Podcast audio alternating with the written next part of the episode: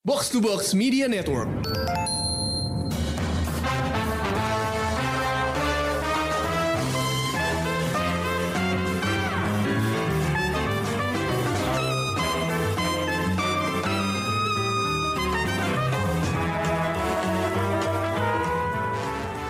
Halo pendengar Showbox, selamat datang di Angler Review bersama gue Rengga. Kali ini gue mau ngajak buat menyimak review film The Super Mario Bros. Movie. Ya, ini perdana gue buat solo review ya, karena gue ditodong sama Amy. Dan juga karena yang lain gak ada niatan nonton sih, jadi gue semacam apa ya, ditumbalkan di sini. Tapi nggak apa, karena gue juga lumayan nunggu sebenarnya film ini. Kenapa? Karena film ini jadi film yang ditunggu-tunggu sama anak gua dan ini pertama kalinya dia bakal nonton di bioskop. Yeay! Dia udah ngajakin dari sejak akhir tahun lalu. Setelah tahu bakal ada film Mario di bioskop. Jadi kayak tiap minggu tuh ada reminder gitu kayak kapan film Mario main, kapan film Mario main gitu. Jadi sama sampai akhirnya bulan April filmnya main nih. Jadi tapi selain karena anakku juga pengen nonton, gua juga pengen nonton. Kenapa? Karena gue juga suka lumayan ngefans sama si Mario ini karena dari dari dari kecil gue nonton eh nonton lagi main main gamenya lah dari franchise Mario ini gue cukup banyak main game mulai dari yang 2D zaman dulu main di Nintendo sampai main di Wii terus main di Switch ya Buat yang pada belum tahu, Super Mario Bros. ini adalah game yang dibuat tahun 1985 oleh Shigeru Miyamoto untuk konsol Famicom Pasti banyak yang belum tahu nih apa nih Famicom. Famicom itu singkatan dari Family Computer. Nah, Famicom ini cuma dirilis di Jepang. Untuk rilis globalnya itu namanya adalah NES alias Nintendo Entertainment System. Nah, ini pasti pada tahu nih ini yang namanya Nintendo karena Nintendo ini ikoniknya sama Mario. Ketika orang nyebut Mario pasti identik identiknya dengan Nintendo. Begitupun sebaliknya. Nah, karir Mario ini di dunia pervideo gamean itu udah sukses banget lah ya franchise udah macam-macam mulai dari adventure uh, apalagi balapan Mario Kart sampai fighting gitu, Super Smash Bros gitu. Nah, tapi sayangnya kiprahnya di dunia film tuh zong. film pertama Mario itu rilis tahun 1993 uh, dibintangi oleh Bob Hoskin dan John Leguizamo. Nah, filmnya tuh aduh buruk banget deh. sampai kayaknya dari pihak Nintendo dari si Shigeru Miyamoto-nya itu trauma kayaknya mau bikin film lagi ya.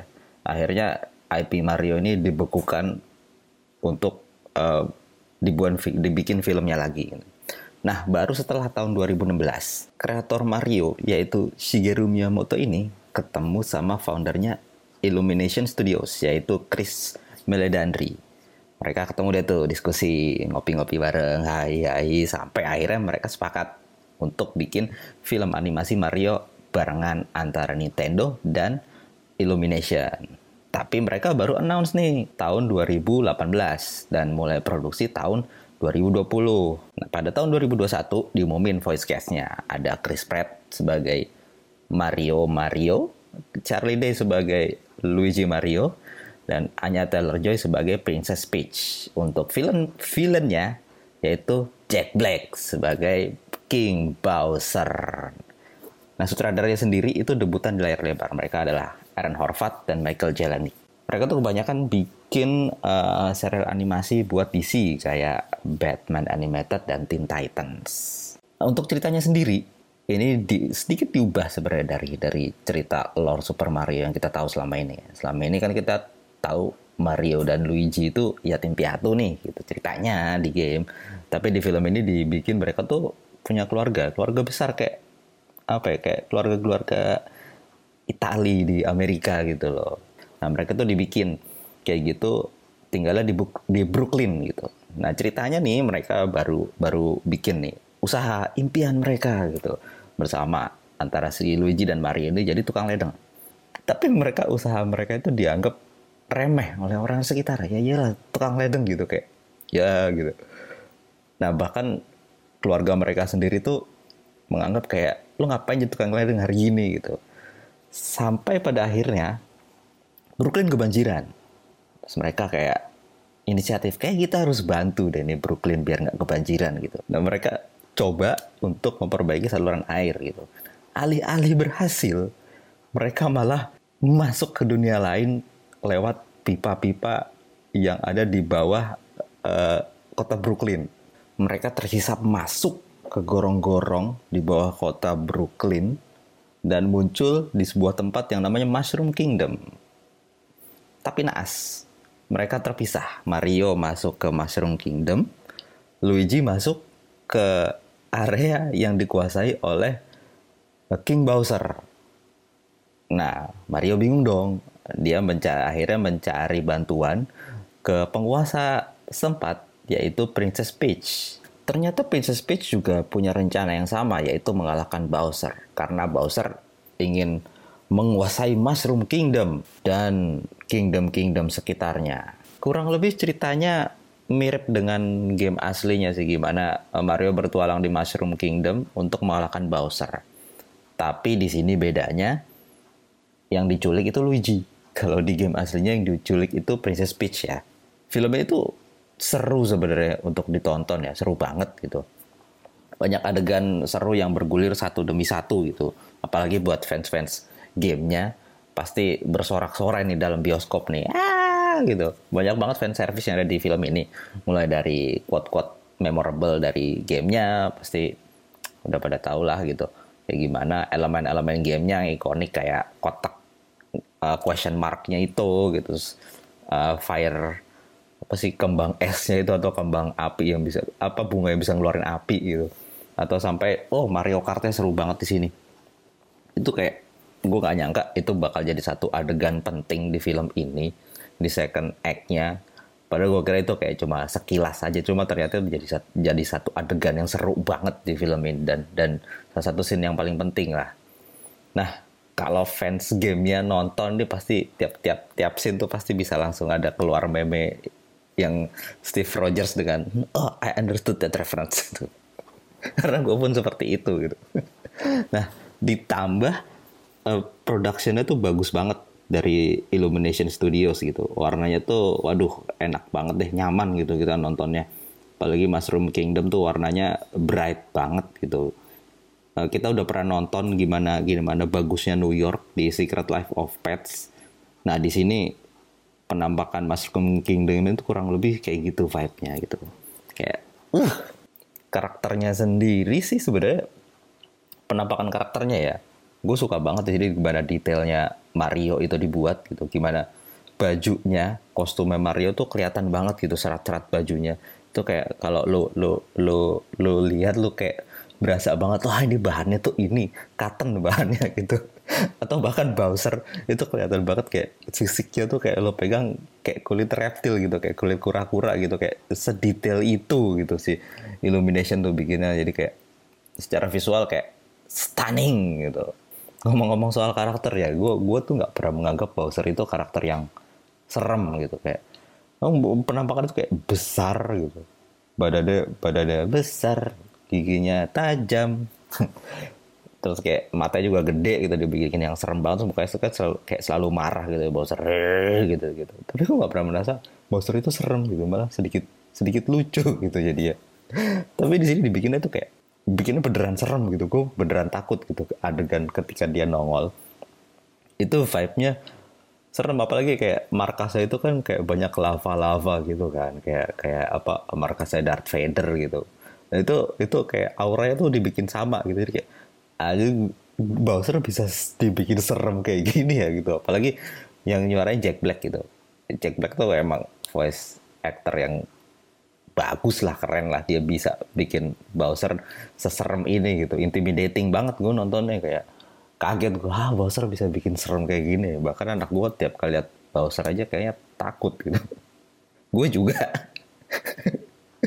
Nah tapi entah kenapa ya setelah gue nonton film ini tuh rasanya eh, ya udah gitu aja gitu kayak kosong gitu. Karena kosong aja setelah nonton gitu kayak oh udah selesai ya? Oh oke okay, seru filmnya oke okay, gitu. Tapi nggak nggak ada sesuatu yang gimana aja gitu gitu. Kayak kayak nggak ada soulnya gitu filmnya. Sepanjang sepanjang film gitu kita kayak, kayak dikasih lihat cuma skit skit dan atau kayak cutscene dari game Mario yang terbaru gitu. Kayak isinya itu kayak fan service semua gitu. Fan service to the max gitu. Kayak nggak ada karakter development yang berarti dari tiap karakternya gitu. Bahkan Mario dari awal sampai terakhir tuh kurang gitu karakter developmentnya gitu. Dan berasa cepet banget pace filmnya.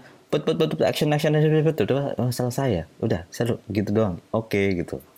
Nah satu yang tadi sempat gue singgung adalah Luigi yang jadi diculik sama Bowser. Jadi brother in distress. Biasanya kan damsel in distress. Yang mana yang diculik biasanya Peach gitu. Tapi yang diculik adalah Luigi gitu.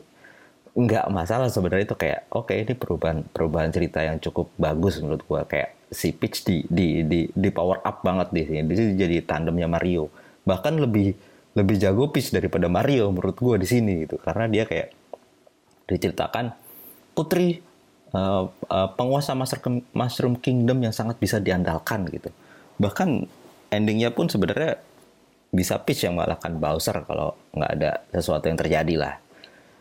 Uh, tapi jadi kayak karakter karakter pengkarakterannya jadi kurang gitu. Justru banyak adegan yang harusnya Luigi bisa dikembangkan karakternya, tapi uh, screen time-nya berkurang jauh buat joke-joke yang nggak penting gitu akhirnya jadi ya karakterisasi jadi flat menurut gua. Untuk semua karakter nggak cuma Luigi atau Mario Peach pun juga seperti itu gitu. Dan tema keluarga yang dibawa di awal itu kayak hilang di tengah-tengah gitu.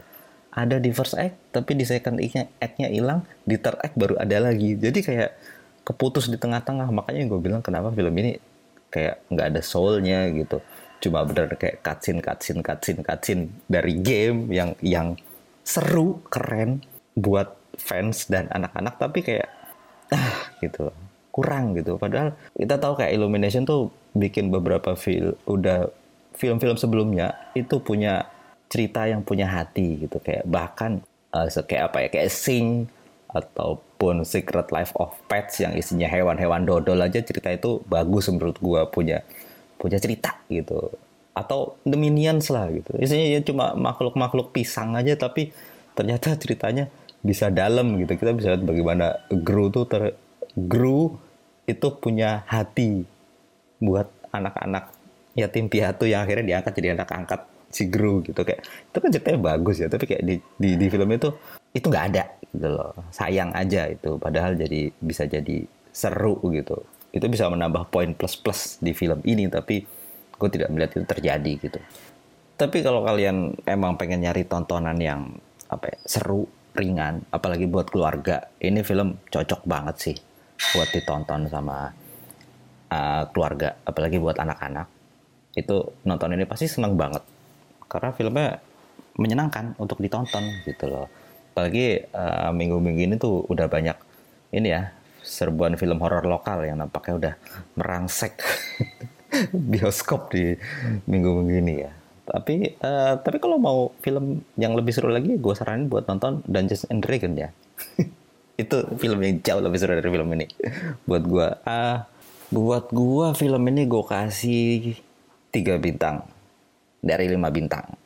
Walaupun gue fans dari uh, gamenya dan gue seneng nonton film ini, tapi mm, buat gue kurang sesuatu aja gitu. Tapi menghibur dan gue seneng nontonnya. Oke, akhir kata gue Rengga signing off for Showbox Angler Review and see you some other time. Bye bye.